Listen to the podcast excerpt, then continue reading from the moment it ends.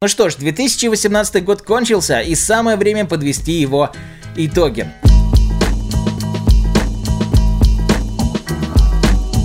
Обычно я составляю список лучших игр года, основываясь исключительно на своих впечатлениях, так что никакого популизма вы здесь не встретите. Ну и тут будет сплошная мужская, суровая субъективщина. Ну и также какие-то игры я все-таки пропустил, до каких-то не добрался, какие-то намеренно скипнул, либо есть такая игра, как Red Dead Redemption 2, на которой я так и не нашел времени, либо даже не хотел, черт его знает, как оно вышло, но бывает и такое. И знаете, я не хотел составлять банальный, типичный топчик, как у всех, ну типа циферки, места и все вот это. Поэтому каждая игра для меня будет некой номинацией. И чего томить? Давайте начнем, пожалуй, с самой свежей игры года. Главная фишка A Way Out стала для меня проблемой. Игра проходится только в кооперативе, либо на одном экране, либо в онлайне. Скооперироваться со случайным игроком нельзя, и я долгое время пытался синхронизироваться хоть с кем-нибудь из приятелей, чтобы уговорить игру за один присест, и знаете, как это бывает. То один не может, то настрой не тот, то голова болит. И в итоге прошло 9 месяцев, и как же это двусмысленно. Прошел, кайфанул, дайте, пожалуйста, еще. Да, здесь банальный сюжет, и его нетрудно предугадать, если особенно рос на старых боевиках. Неряшливый геймплей и изобилуют идиотские ситуации, но то, как это сделано, детали и сама подача просто шик. Например, сцена в больнице и финальная глава, ух, до мурашек. И понятное дело, игр, где взаимодействие игроков во главе угла было уже много, но Out влюбляет в себя дерзкой попыткой сделать не так, как все. В итоге игра получилась не скучная, она постоянно меняет темп и геймплей. То привет Telltale, то смотрите, я Uncharted, то внезапно beat 'em up или еще что-то более неожиданное. Даже разделение экрана под каждого персонажа и сам кооператив раскрываются в финале как ружье в театре, и оно настолько хорошо стрельнуло, что я прошел игру дважды за неделю, чтобы посмотреть на все глазами другого героя. Не идеальная, но во многом очаровательная и пока уникальная инди-игра. Всем бы, блин, так. Если бы меня спросили, Дэн, а какие бы ремейки ты бы хотел больше всего, то я сходу бы выдал, не знаю, дюжину проектов, среди которых еще бы два года назад оказалось бы лучшее возвращение прошлого года. Ремейк Shadow of the Colossus вышел в начале года и затерялся среди более крупных релизов, но черт возьми, меня было невозможно от него оттащить. Называть его ремейком не хочется, это скорее высококачественный ремастер, где нет ничего нового, кроме одной милой пасхалочки. Это все та же игра, что и 13 лет назад на PS2. Все так же нужно убивать огромных боссов, чье количество осталось и естественно ровно тем же. Ну и разумеется, я неоднократно проходил колоссов и в те зелено-травы слабые, но только сейчас смог выжать из нее все соки благодаря, не поверите, trophy-hunting у. Полагаю, большинство игроков и знать не знали про таинственный сад наверху замка, что можно раздобыть кучу разной экипировки, и это все как второе дыхание. Фумито Уэда фантастически работает с пространством, и казалось бы, как может быть интересен абсолютно пустой мир, где кроме одиноких гигантов можно повстречать, ну, разве что ящерок. Но нет, в нем до сих пор чувствуется та самая непередаваемая уютная меланхолия. Единственное, жаль, что возвращение Shadow of the Colossus вернуло и старое кривое управление. Пусть тут даже есть и раскладка более адаптированная под современных геймеров, но с ним совладает э, не каждый. Но даже это не помешало снова влюбиться в одну из лучших игр шестого поколения. Я уже долгое время пропагандирую на канале философию в духе «не надо ничего ждать, и тогда ты будешь получать от простых вещей гораздо больше больше позитивных эмоций. Так и случилось с главным сюрпризом 2018 года. Assassin's Creed Odyssey или же Одиссея не вызывала у меня ни малейшего интереса. Ну логично было, если прошлая часть мне не понравилась, там буквально 4 часа и нет спасибо, то следующая с виду аналогично едва ли зацепит. И любопытство таки победила. И знаете, ровно так же, как в прошлом году в Horizon Zero Dawn, здесь было невероятно интересно путешествовать по миру, искать секретные места, пещеры, новые истории и поводы пошалить со старушками или кузнецами. Причем неважно какого пола герой. И да, Assassin's Creed без тех самых ассасинов это уже не то, какой бла-бла-бла. Про них тут только в DLC, и оно и к лучшему. Искусственно растянутый экшен уже успел набить оскомину, а тут огромная самостоятельная RPG со своими как удачными находками, так и проблемами. Например, боевка сильно лучше Origins, но до сих пор вымораживает левелингом врагов в духе MMORPG. Сюжетка же куда увлекательнее многих прошлых частей, но большинство сайт-квестов голопы и однообразны. Но об этих минусах быстро забываешь, когда смотришь на греческие красоты и открываешь карту мира. В эти моменты ты понимаешь, что из 100 часов не хватит, чтобы хотя бы прошвырнуться по ней. А добавь к этому еще азарт вцепиться в корабельную перепалку по дороге или желание проверить на прочность новую фичу с наемниками, напоминающую Немезиду из Shadow of Mordor, или вдруг захочется найти очередного члена культа и вырвать ему печень, или же вы желаешь поучаствовать в захвате территории, где в один момент игра превращается в Dynasty Warriors, ну, в миниатюре, конечно же, то вот э, в сумме вообще не хочется думать о времени. Эта игра его с легкостью сожрет. Действительно, новый Assassin's Creed для меня стал большим сюрпризом и игрой, чье прохождение плавно перетекло и в 2019 год. Сколько лет нам пророчит смерть портативного гейминга и тотальное господство мобильного? Впрочем, примерно так и происходит, правда миллионы игроков все так же выбирают консоли, а не дорогие звонилки. Поэтому в моем списке нашлось место и самой лучшей портативной игре года.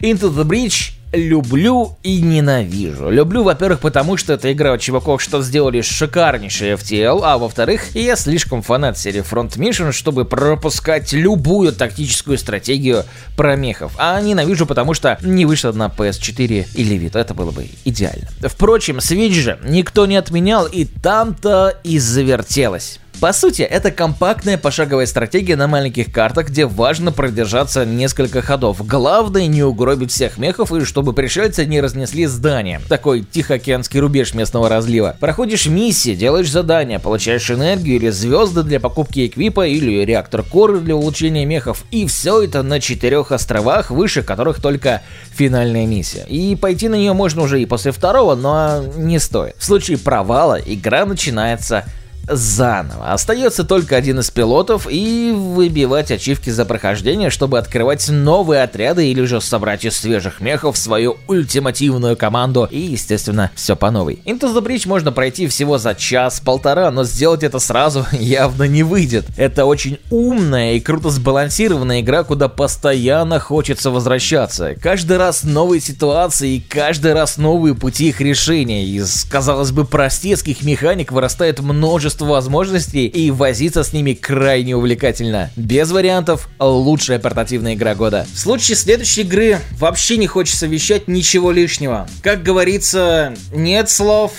одни эмоции. Поэтому самая эмоциональная игра года. Про Detroit Become Human я уже все рассказал в своем обзоре. Этой игре было очень тяжело мне не понравиться, ибо я люблю подобные истории, а больше них я, видимо, люблю только игры от Quantic Dream. Хотя я отношусь к ним по-особенному. Да и в целом интерактивное кино сильно преобразилось благодаря именно Дэвиду Кейджу, и он очень долго шел к тому, чтобы сделать по-настоящему разветвленный сюжет, со множеством выборов и их последствий. Но я приверженность проходить подобные вещи единожды, чтобы в моей памяти оставалась только та история, которую я сам себя выбрал. Это интереснее обсуждать с друзьями, узнавая что-то новое. И так я заведомо оставляю хоть что-то неизведанное на тот день, когда все же захочется вернуться в мир того же Детройта. Ну, мало ли.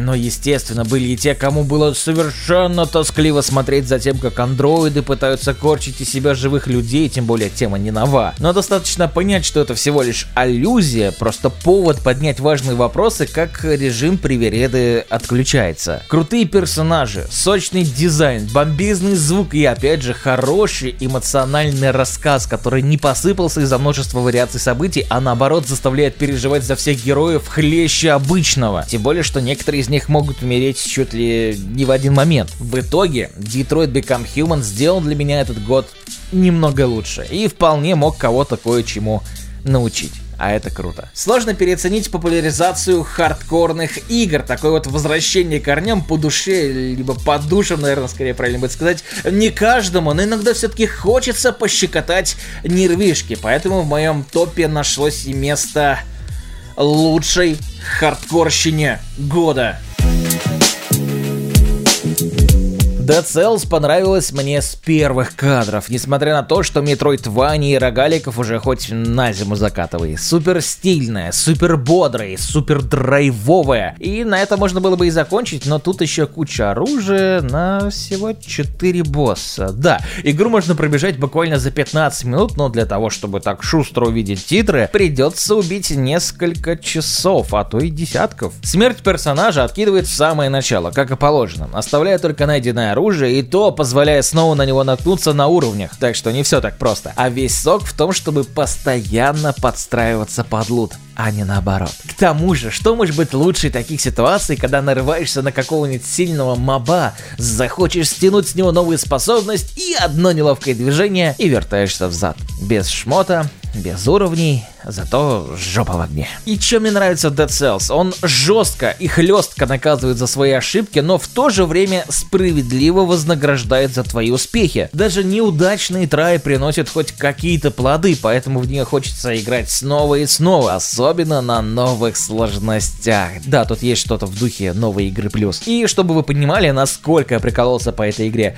я прошел ее раз 10 на Соньке, а потом еще купил и лимитку для Nintendo Switch и там пробежал еще пару-тройку раз. В общем, сложно, забористо и залипательно. Вдобавок, хочу вам еще посоветовать Death Gambit. Прошел ее с огромным удовольствием, она тоже замечательная. И также Hollow Knight. Потрясающая игрушка, но обе они не настолько круты, как Dead Cells. Ну, наверное, вы даже поняли, да? Вам не нужно было это объяснять. Но сейчас самое время лучшей гринделки года.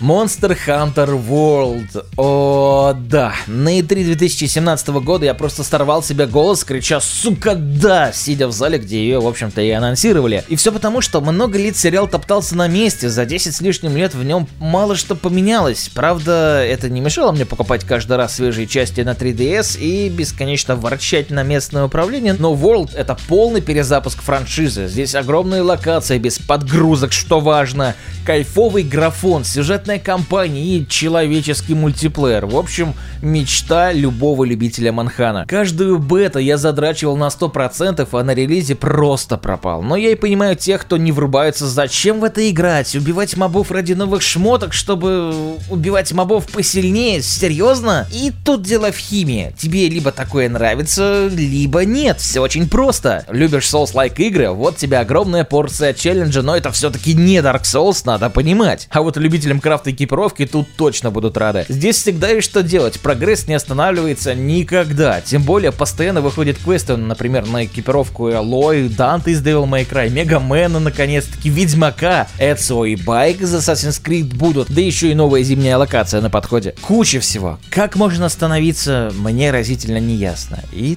только Роскомнадзор разлучит вас. Да, из-за крестового похода на Телеграм я и перестал играть, ибо было невозможно, но, к счастью, сейчас проблем нет. Надеюсь, что у Capcom в планах развивать эту игру как можно дольше, потому что именно в ней мне удается утолять свою ММОшную жажду чего-нибудь погриндить, уютно играя в соло или помогая друзьям. Раньше с этим справлялась только Destiny. Как там говорят, трус не играет в хоккей, да? А, нет ли фразы в духе «только зануда не любит приключения»? Не? Ну, вот теперь есть, потому что только им может не понравиться главное приключение года. God of War лихо встряхнул игровую индустрию. Переосмысление культового слэшера, эпичное пробирающее до мурашек и круто срежиссированное приключение — это все он. Как и говорил в своем обзоре, а God of War просто хотелось кричать и рассказывать друзьям, насколько это шикарная игра. И я искренне проклинал каждую минуту, что приходилось проводить за работой, потому что где-то там меня ждал Кратос, Атры и сотни мифических ублюдков, что нужно уничтожить на пути к почти священной миссии. И это уже не та двухкнопочная мясорубка про древнегреческих тварей и богов. Это большая, продуманная приключенческая РПГ с дико красивым и проработанным миром. Продвигаясь по сюжету, каждый раз ты не знаешь, чего ждать. Привычная скандинавская мифология тут не работает. Игра не пересказывает мифы, а интерпретирует их и делает это искусно. А вот что до боевой системы, то тут прекрасно практически все. Новые механики превосходы вписались в отработанную формулу, ведь в плане экшена это все тот же самый God of War, только лучше и с другого ракурса. Единственное, к чему мне постоянно хочется придираться, это градация уровней сложности. Она глупая и совершенно нечестная. В остальном же мы получили заслуженный новый взгляд на старого доброго Кратоса и просто охрененную игру, которая будет приятно возвращаться даже через несколько лет, а сейчас так хочется продолжения. Долго думал, каким же словом наиболее емко можно будет описать следующую игру.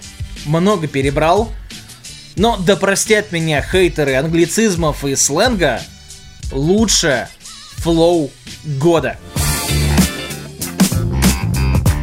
Spider-Man от Insomniac не принес в индустрию ничего нового. Повторил удачные приемы, огранил их и получилось, ну, всего лишь лучшая игра про дружелюбного соседа. Да, я тоже обожал того самого с первой PlayStation, но не жить же из него теперь прошлым. И знаете, никогда еще Паучок не был настолько идеален в управлении. Бомбическое ощущение скорости, полета, весь flow Spidey просто кайф. Повторюсь, это лучшая игра про Человека-паука, но вдобавок, пожалуй, и лучшая супергеройская игра на данный момент. Можете с этим не спорить, меня вы не переубедите. И да, Бэтменцы и Infamous безусловно тащат, но мне их не хотелось проходить по три раза подряд, особенно на максимальной сложности, да и, знаете, боевка тут погорячее, на мой взгляд, а формат выхода DLC каждый месяц так вообще супер. К слову, ограбление и серебряный луч самый топчик. Было бы круто, конечно, в таком темпе провести 2019 год, но, увы. И если разобраться, наверное, у Паучка давно не было столь успешных времен. Сейчас и мульт вышел отлично, и киновселенная чувствует себя хорошо. И вот игра, в которую после неоднократного прохождения хочется иногда зайти даже банально полетать на паутине. Интересно, каким должно быть продолжение, чтобы переплюнуть оригинал? Я бы вот голосовал за расширение города через дополнение или перенос места действия, ведь не будут же инсомник или мало ли еще кто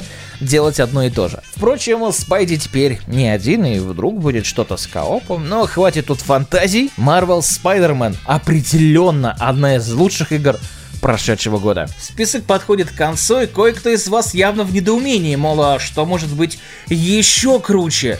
либо кто-то заподозрит меня во лжи, и сейчас на самом деле я буду рассказывать вам о том, какой же замечательный Red Dead Redemption 2, а кто-то из олдфагов, возможно, ждет упоминания Hello Kitty. Ну, все мы знаем, что лучше Hello Kitty только мама, но, тем не менее, в финале хотелось бы поговорить об игре, которая подарила мне, пожалуй, самые яркие впечатления в этом году, и я ее хотел бы назвать открытием года – но, пожалуй, это все-таки главное помешательство года. Call of Duty Black Ops 4 была со мной чуть ли не весь год. То катал по работе на ее презентацию, то пропадал в ней во время мультиплеерных тестов, то дорвался до блокаута. Это местный батл рояль, если что. Я до этого четко понимал, почему люди с таким запоем играют в PUBG или Fortnite, ведь это чистый азарт. Но одна кривой мусор, а в другой ненавистное строительство. А блокаут, он э, идеален. Шикарный ганплей, карта, на которой нет ничего лишнего, это то, что мы блин, заслужили. Последние годы я много играю в код и буду откровенен, мне абсолютно плевать, что в четверке нет компании. За несколько сотен часов в мультиплеере я всегда забывал вообще о ее существовании. Так что важность синглплеера для меня примерно никакая. Мы с друзьями ждали релиз, чтобы снова ворваться в королевскую битву и за первые сутки взяли свой первый топ-1. Это было эпично.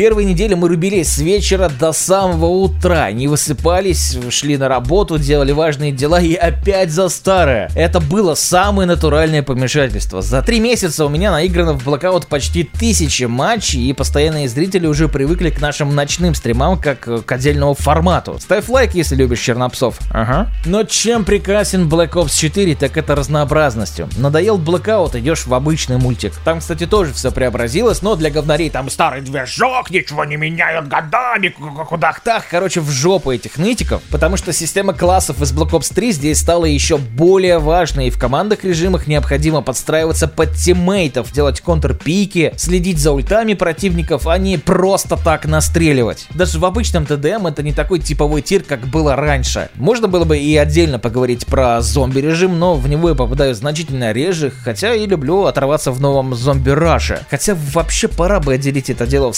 самостоятельную игру, но да ладно. В Black Ops 4 постоянно что-то добавляют, игра живая и постоянно меняется, перенимая интересные находки у конкурентов и становится только лучше. Я наиграл в нее сильно больше, чем в любую другую игру, и ясно, что и 2019 год я проведу с друзьями здесь, ибо она стала для нас не только пострелушкой, но и своеобразным хабом, что почти каждый день собирает нас поиграть и пообщаться, а это сложно недооценить. То есть, Black Ops 4 игра года? Да. Как и God of War, так и Spider-Man, так и Monster Hunter World. Угу. Еще на The Game Awards я бронил фразу в духе, ну, Человек-паук, э, конечно, классная игра, но не игра года. Но это только в случае, когда тебе нужно выбрать одну, а мне не нужно. Поэтому я выбрал сразу 4, потому что в этих играх я провел больше всего времени за прошедший год. И это ли не самый ценный ресурс, что у нас есть? Не деньги, не блага, не вещи, а именно время. Поэтому спасибо вам за то, что потратили его частичку на просмотр моего видео, как и на просмотр прошлых и будущих видео и стримов, которые, кстати, с Нового года переехали на отдельный стрим-канал на ютубе и на миксер, так что ищите ссылочки в описании. А мне остается только поздравить вас уже с наступившим Новым Годом. Я надеюсь, что 2019 нам подарит много чего интересного, много чего классного. И вот на носу у меня уже потихоньку появляется, мне кажется, новое поколение консолей. Конечно, в 2019 ждать его, наверное, рановато, но анонсов, мне кажется, пожалуй, в самый раз. Ну а на этом у меня все. Это был Бейс и мой список лучших игр 2018 года. Напишите, кстати, в комментариях топ-3 ваших ваших любимых игр, что вышли в прошлом году. А мы с вами увидимся, когда увидимся. Пока-пока.